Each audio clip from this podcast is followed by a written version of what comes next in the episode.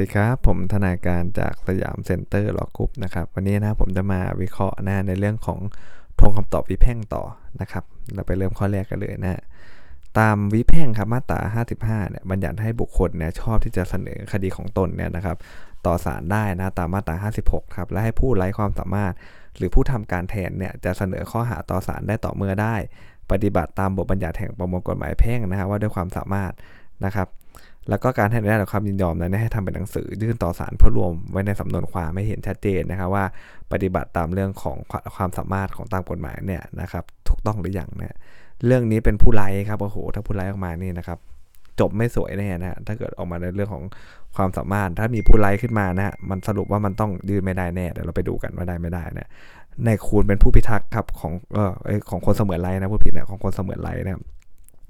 คูณเป็นผู้พิทักษ์ของคนเสมือนไร้ความสามารถนะครับ มาตรา 34วรรคหนึ่งอนุสิบครับบัญญัติให้คนเสมือนไร้จะเสนอคดีต่อศาลนะครับ หรือดำเนินกระบวนการพิจารณาใดได้เองนะฮะโดยต้องได้รับความยินยอมของผู้พิทักษ์ก่อนเท่านั้นนะครับ ไม่มีบทบัญญัติใดเลยนะฮะที่อะไรครับที่จะให้อำนาจนะฮะพวกแก่ผู้พิทักษ์เนี่ยเสนอคดีแทนคนเสมือนไร้ความสามารถได้ ดังนั้นเนี่ยในคูณเขาก็ดันนะฮะในฐานะผู้พิทักษ์เนี่ยนะครับของคนเสมือนไร้คนเนี้ยนะครับนะ ฟ้องคดีแล้วก็ลงลายมือคือชื่อแต่งทนายด้วยตนเองนะอันเป็นการฟ้องคดีแทนคนเสมือนไรโดยไม่ได้รับมอบหน้าจากคนเสมือนไรคนนี้นะฮะนายคูณย่อมไม่มีอำนาจในการที่จะฟ้องจำเลยได้เลยนะครับนะข้ออ้างข้อนี้ของจำเลยฟังขึ้น แต่แน่นอนถ้ากลับเป็นความเป็นเรื่องของคนไร้ความสามารถ อันนี้คือทำดีแล้วถูกต้องแล้วนะฮะเพราะว่าทำแทนได้นะคนเสมือนไรแค่สามารถเลเทเมานะทำทุกอย่างได้เหมือนคนปกติทั่วๆไป ล็อกไว้แค่บางนิติกรรมบางประเภทตามมาตรา 34ปอแพ่งนะครับ อนุขอไข่ครับประมวลกฎหมายวิแพ่งนะครับมาตรา 55 นะฮะบัญญัติให้เมื่อมีข้อโต้แย้งเกิดขึ้นกับสิทธิหน้าที่ของบุคคลใด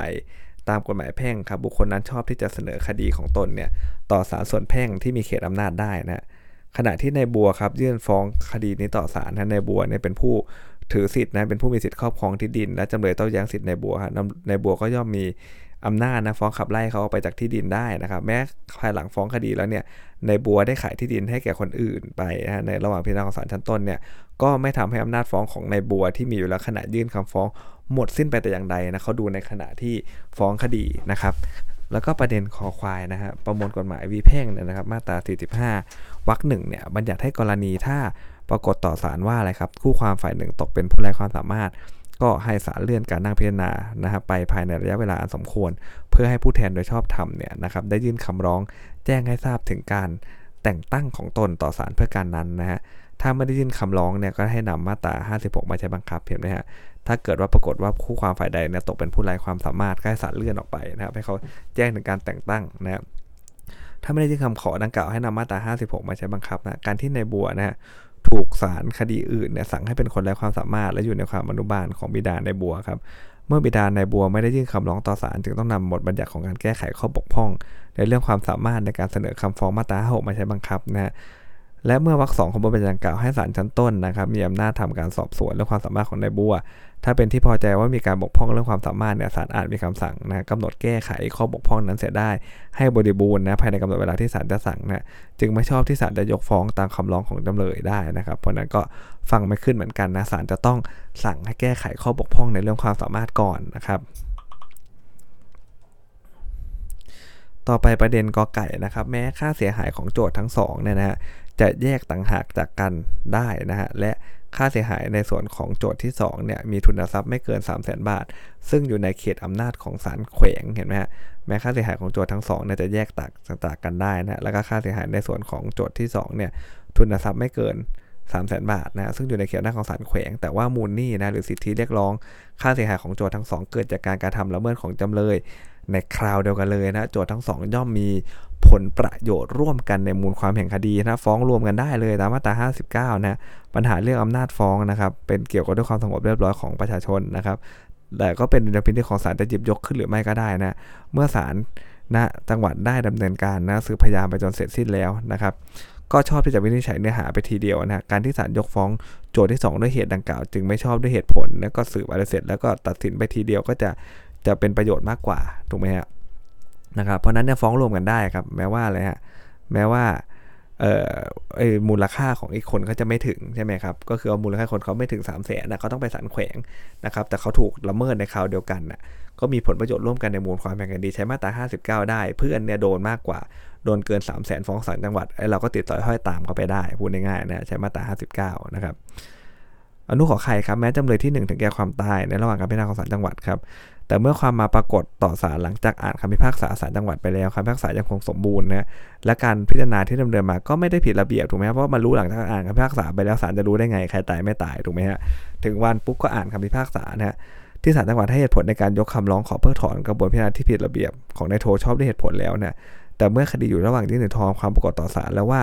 จำเลยเขาถึงแก่ความตายศาลจังหวัดก็ชอบที่จะไต่สวนหาบุคคลเข้ามาแทน ผู้มรณะรวมทั้งมีคำสั่งในการที่จะเข้ามาถือเป็นผู้ความมรณะได้ ในนัยยะมาตรา 42 43 44 นะการที่ศาลจังหวัดเนี่ยมีคำสั่งรับอุทธรณ์โดยที่ยังไม่ได้ไต่สวนเรื่องนี้ แล้วมีคำสั่งเสียก่อนเนี่ยนะครับและมีคำสั่งให้งดไต่สวนคำร้องขอเข้าเป็นคู่ความแทนที่จำเลยที่ 1 จึงไม่ชอบนะนะก็จัดการเรื่องของคู่ความมรณะให้เสร็จก่อนนะครับ นะสั่งในการที่จะเข้ามาเป็นความแทนที่ผู้มรณะตามเนี่ยมาตรา42ถึง44นะครับการที่ไปรับอุทธรณ์โดยยังไม่ได้ไต่สวน แล้วก็นะมีคำสั่งในเรื่องคู่ความมรณะก่อนก็เลยไม่ชอบนั่นเองนะครับ ส่วนคำสั่งของศาลจังหวัดนะ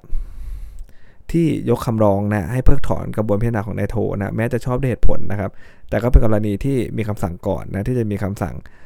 ในคำร้องนายโทที่ขอเข้ามาเป็นคู่ความแทนจำเลยที่1นะ เพราะเมื่อปรากฏว่าจำเลยหนึ่งแก่ความตายเนี่ยศาลก็ต้องเลื่อนการนั่งพิจารณาคดีออกไปจนกว่าจะมีคำสั่งอนุญาต หรือไม่อนุญาตให้นายโทเข้าเป็นคู่ความแทน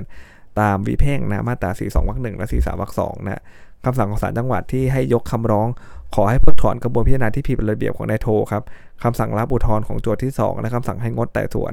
นะครับเป็นเรื่องกระโดดทำข้ามขั้นตอนนะไม่ชอบด้วยกฎหมายเช่นกันนะครับ ประเด็นต่อไปนะครับ แม้นะฮะเจ้าพนักงานศาลนำส่งหมายเรียกสำเนาคำฟ้องไปส่งแก่นายเอกนะครับ โดยในจัตวาเนี่ยอายุ 18 ปีนะครับรับไว้เป็นการไม่ชอบนะต้อง 20 ปีขึ้นไปนะครับตามมาตรา 76วรรคหนึ่งนะฮะ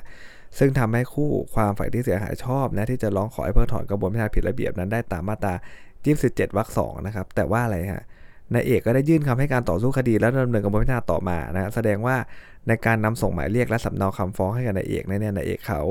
ทราบแล้วนะครับแล้วก็ยินยอมให้ศาลเนี่ยเขาดำเนินกระบวนพิจารณาจนเสร็จสิ้นและนัดฟังคำพิพากษาเรียบร้อยแล้วนะนายเอกก็เลยไม่ได้รับความเสียหายจากกระบวนพิจารณาดังกล่าวครับทั้งยังเป็นการให้สัตยาบาลแก่การผิดระเบียบแล้วนะศาลจังหวัดตรังก็ชอบจะมีคำสั่งยกคำร้องของนายเอกเสียนะแสดงว่าเรื่องนี้ตัวเองเป็นไงฮะตัวเองแพ้คดีไงนะถ้าตัวเองชนะคดีก็ไม่มายื่นหรอกนะครับนะถ้าชนะคดีก็ไม่มายื่นหรอกนะที่เด็กเขารับไปให้ พอแพ้คดีก็มาขุดคุยนะหาประเด็นนะก็ดูเออตอนส่งมานี่มันไม่ได้ปฏิบัติตามมาตรา 76 นี่เอาใหม่เอาใหม่เริ่มใหม่ตั้งแต่แรกเลยนะจะใช้มาตรา 27วรรคสองเรื่องนี้เป็นดีกาจริง ๆ มาก่อนเลยนะดีกาปี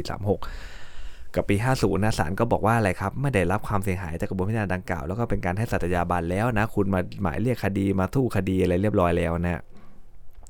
ประเด็นขอไข่ครับ ประมวลวิเพ่งนะฮะ มาตราสีอนุหนึ่งบอกว่าคำฟ้องเนี่ยให้เสนอต่อศาลที่จำเลยมีภูมินอนในเขตศาลครับ หรือ ต่อศาลที่มูลคดีเกิดขึ้นในเขตศาลไม่ว่าจำเลยจะมีภูมินอนในลาดหรือไม่นะคำว่ามูลคดีเกิดก็คือว่านะเหตุอันเป็นที่มาแห่งการโต้แย้งสิทธิที่ทำให้โจทย์เกิดอำนาจฟ้องนะครับ แม้สัญญากู้และสัญญาคำทำขึ้นที่พัทลุงก็ตามเนี่ยแต่ในตรีชำระหนี้ตามคำพิพากษาของศาลจังหวัดพัทลุงเนี่ยให้แก่นายเอกแทนนายเอกนะที่จังหวัดตรังนะการที่นายตรีในฐานะผู้ค้ำประกันฟ้องนายเอกรุ่นที่ศาลชั้นต้นเนี่ยนะก็เลยเป็นการใช้สิทธิไล่เบี้ยตามมาตรา 693 ของแพ่งนะฮะ เช่นนี้ย่อมเห็นได้ว่าเหตุอันเป็นที่มาแห่งการโต้แย้งสิทธิที่ทำให้นายตรีมีอำนาจฟ้องเนี่ยณสถานที่ที่มีการชำระหนี้ที่จังหวัดตรังนะครับมูลคดีจึงเกิดที่ศาลจังหวัดตรังนั่นเองนะนายตีก็มีอำนาจฟ้องนะฮะเสนอคำฟ้องต่อศาลจังหวัดตรังข้อต่อสู้ของเอกก็ฟังไม่ขึ้นนะครับกรณีนางเขียวครับร้องขอเข้าเป็นโจทย์ร่วมนะฮะแม้ว่านายแดงครับโจทย์จะไม่มีอำนาจฟ้อง เนื่องจากว่านายแดงเนี่ยไม่ได้เป็นบิดา โดยชอบด้วยกฎหมายนะหรือทายาทของนายดำผู้ตายนะแต่ว่านางเขียวเนี่ยเป็นมารดาของนายดำผู้ตายนะแม้ตามคำร้องจะบรรยายว่าเป็นผู้มีส่วนได้เสียนะขอถือเอาคำฟ้องและพยานหลักฐานของโจทย์เป็นของผู้ร้องก็ตาม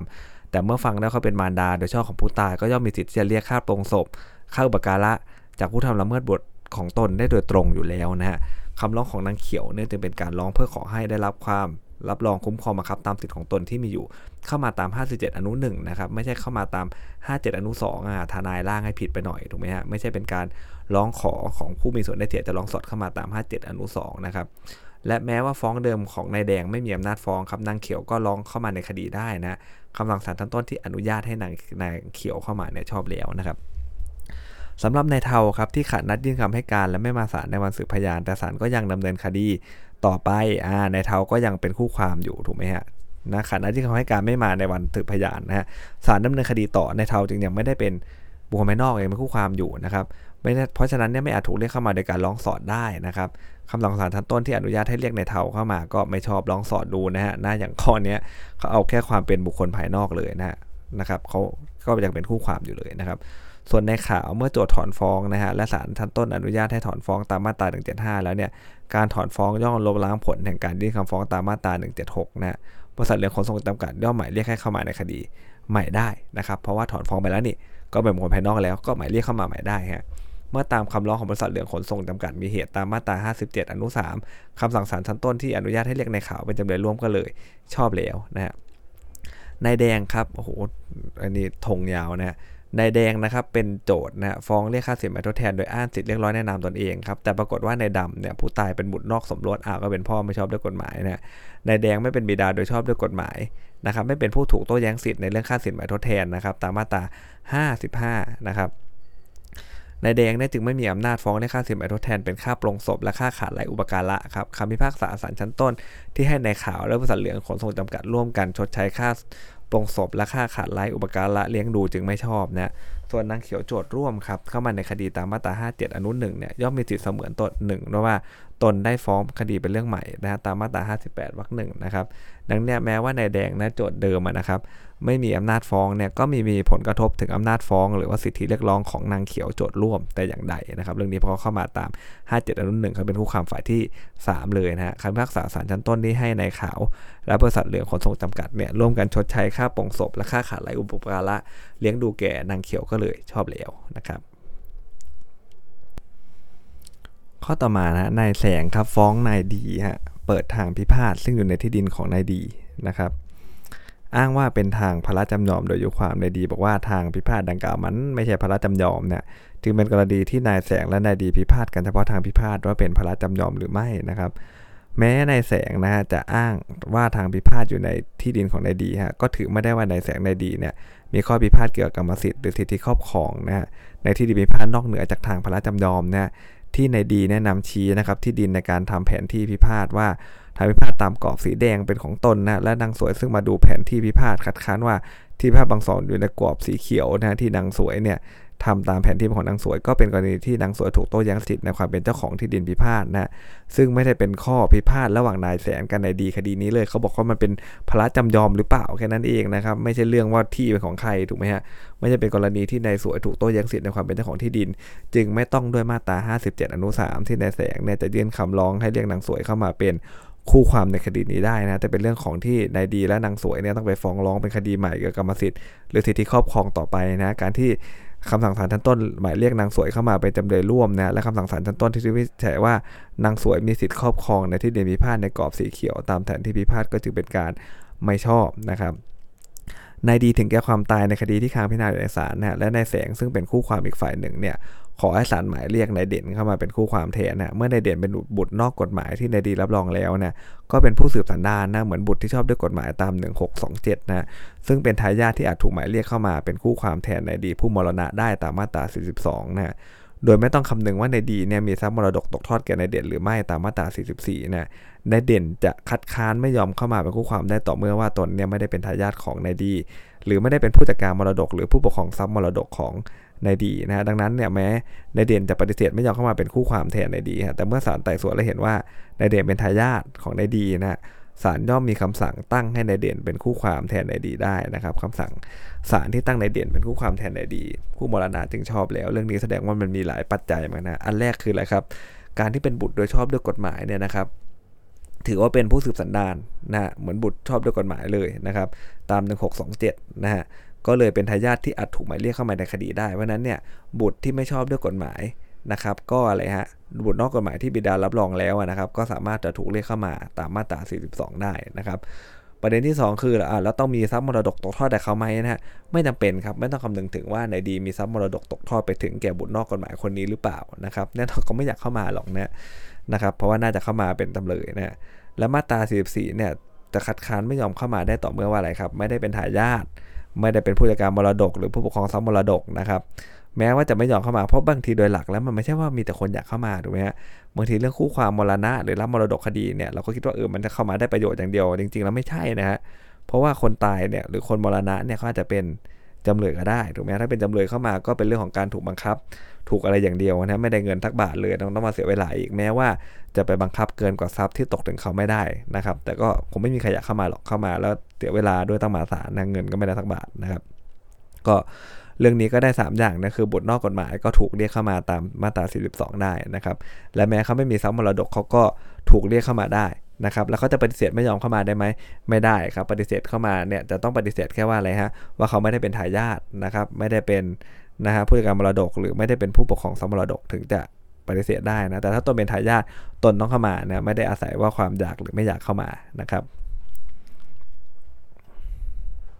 ข้อสุดท้ายของ EP ที่ 2 นะครับ การเสนอคดีต่อศาลกรณีมีข้อตัวแย้งนะเกี่ยวกับสิทธิหรือหน้าที่นะครับ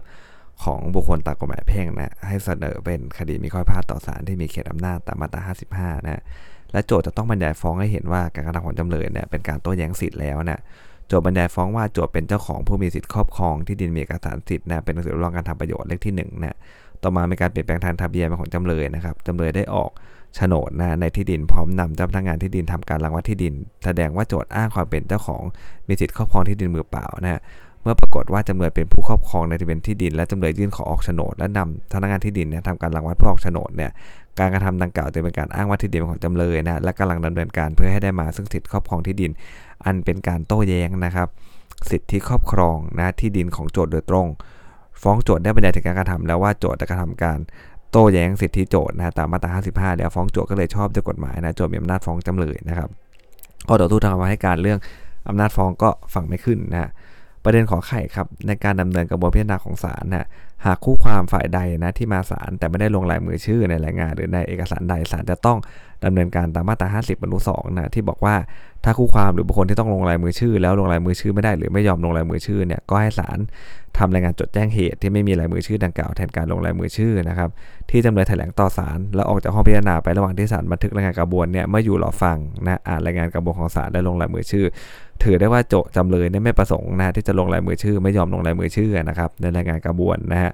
ชอบที่ศาลต้องทำรายงานบันทึกจดแจ้งเหตุที่ไม่มีลายมือชื่อ ไว้แทนการลงลายมือชื่อครับการที่ศาลเพียงแต่บันทึกในรายงานกระบวนพิจารณาว่าจำเลยมาศาลหมายศาลแจ้งวันนัดให้จำเลยทราบ ไม่มีผู้แทนให้ปิดหมาย โดยที่ไม่ได้จดแจ้งเหตุและไม่มีลายมือชื่อไว้แทนการลงลายมือชื่อครับ ย่อมมีผลทาให้รายงานกระบวนนะในส่วนที่ศาลไม่บันทึกจดแจ้งเหตุที่ไม่มีลายมือชื่อจำเลย ไม่ชอบด้วยกฎหมายมันก็จะโบโบไปถูกไหมฮะเวลาไปดูสำนวนทีหลังเนี่ยอ้าวในรายงานมันจำเลยมันไม่อยู่นะจำเลยเขาไม่เซ็นไม่เซ็นเพราะอะไรถูกไหมครับก็ไม่รู้ว่าไม่เซ็นเพราะอะไรนะก็เลยบังคับ เป็นบทบัญญัติว่าให้ศาลเนี่ยต้องบันทึกหมายเหตุว่าทำไมเขาถึงไม่เซ็นนะฮะ ข้อคอควายนะครับตามคำร้องของผู้ร้องนะฮะดังที่กล่าวมาในคำร้องว่า ที่โจทฟ้องจำเลยเพื่อเรียกที่ดินนะครับนสสามคืนจากจำเลยนะเป็นการโต้แย้งสิทธิ์ของผู้ร้องที่มีอยู่ก่อนและทำให้ผู้ร้องได้รับความเสียหาย ผู้ร้องจำต้องร้องสอดเข้ามา เพื่อให้รับรับรองคุ้มครองครับตามสิทธิ์ของตน และเป็นผู้มีส่วนได้เสียนะเพราะหากศาลพิพากษาว่าที่ดินดังกล่าวเป็นของโจทนะฮะโจทย์ย่อมยกเอาคำพิพากษาเนี่ยมาใช้ยันผู้ร้องที่เป็นบุคคลภายนอกได้นะเป็นคำร้องตามมาตรา 57 นะครับที่ว่าบุคคลซึ่ง มิใช่ไม่ใช่คู่ความนะครับ อาจเข้ามาเป็นคู่ความได้ด้วยการร้องสอดอนุหนึ่งด้วยความสมัครใจเอง เพราะเห็นว่าเป็นการจำเป็นเพื่อได้รับความรับรองคุ้มครองมาครับตามสิทธิ์ที่ตนมีอยู่นะโดยยื่นคำร้อง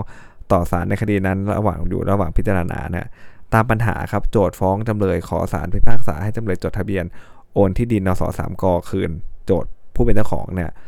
ที่ผู้ร้องอ้างว่าผู้ร้องเป็นเจ้าหนี้จำเลยตามคำพิพากษาขอให้ศาลออกหมายตั้งเจ้าพนักงานบังคับคดี พร้อมทั้งได้นำเจ้าพนักงานคดียึดที่ดินดังกล่าวแล้วผู้ร้องจะมีสิทธิ์ นะเพียงสิทธิ์จะบังคับเอาจากทรัพย์สินของจำเลยนะในคดีที่ผู้ร้องเป็นเจ้าหนี้ตามคำพิพากษา เพื่อให้ได้รับชำระหนี้ตามคำพิพากษาครับไม่มีสิทธิ์จะเอาที่ดินนะตามหนังสือรับรองการทำประโยชน์เป็นของผู้ร้องโดยตรงนะเมื่อผู้ร้องยึดที่ดินดังกล่าวไว้โดยที่โจทย์เนี่ยไม่ได้ใช้สิทธิ์ร้องขัดทรัพย์นะฮะผู้ร้องย่อมดำเนินการบังคับคดีของตนต่อไปได้ ไม่มีความจำเป็นเลยนะที่จะต้องร้องสอดเข้ามาเป็นคู่ความฝ่ายที่3เนี่ยศาลก็เลยยกคำร้องของผู้ร้องนั่นเองนะครับนะคือเรื่องนี้เขาไม่มีสิทธิ์อยู่แล้วนะที่จะเรียกเอาที่ดิน นะมันเป็นของเขาได้โดยตรงนะฮะเมื่อผู้ร้องเนี่ยยึดไว้นะฮะโจทย์เนี่ยไม่ได้ใช้สิทธิ์ร้องขัดทรัพย์ไว้นะฮะผู้ร้องต้องดำเนินการบังคับต่อไปได้อยู่แล้วตามกฎหมายนะนะครับไม่ต้องเข้ามาเลยนะครับก็คุณก็บังคับคดีไปสิถูกไหมครับเข้ามาหรือไม่เข้ามาก็ไม่ได้เกี่ยวอะไรนะไม่สามารถจะให้ที่ดินเป็นของผู้ร้องได้อยู่แล้วนะมีสิทธิ์เพียงบังคับคดีนะศาลก็เลยต้องยกคำร้องของผู้ร้องนะครับนะสำหรับใน EP ที่ 2 ก็มีประเด็นที่สำคัญอยู่เพียงเท่านี้นะครับ สวัสดีครับ